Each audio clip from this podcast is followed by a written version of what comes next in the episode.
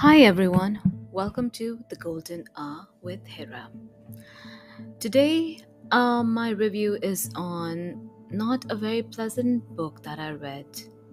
It is about partition. It is about India and Pakistan's partition. And I was really shook by this book, honestly. I had no idea what was I was getting into when I picked it up.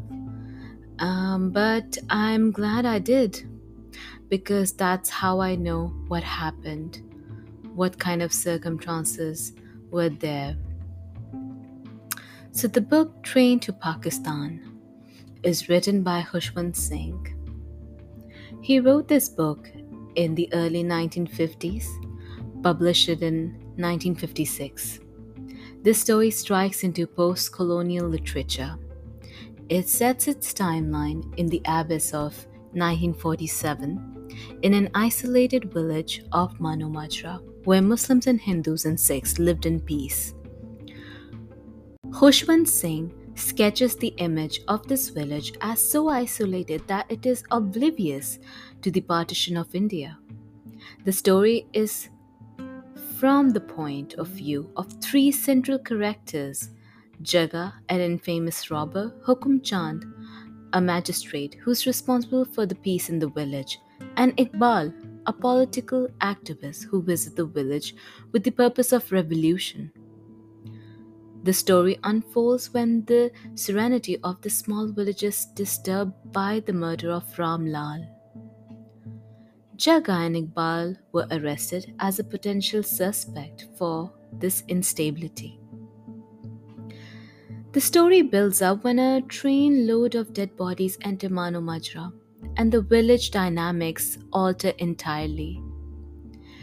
In relation, the Hindus, Muslims, and Sikhs are eager to kill, loot, and rape the other sects of community. However, in a few pages, Khushwant Singh addressed that not everyone is barbaric.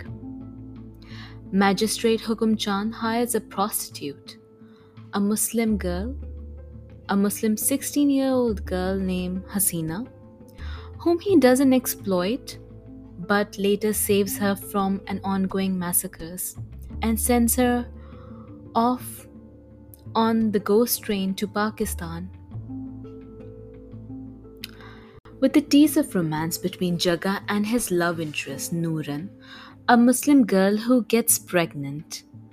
Jagga sacrifices himself and saves the train from mass killing going to Pakistan. Even though the characters are fictitious, the partition is a reality.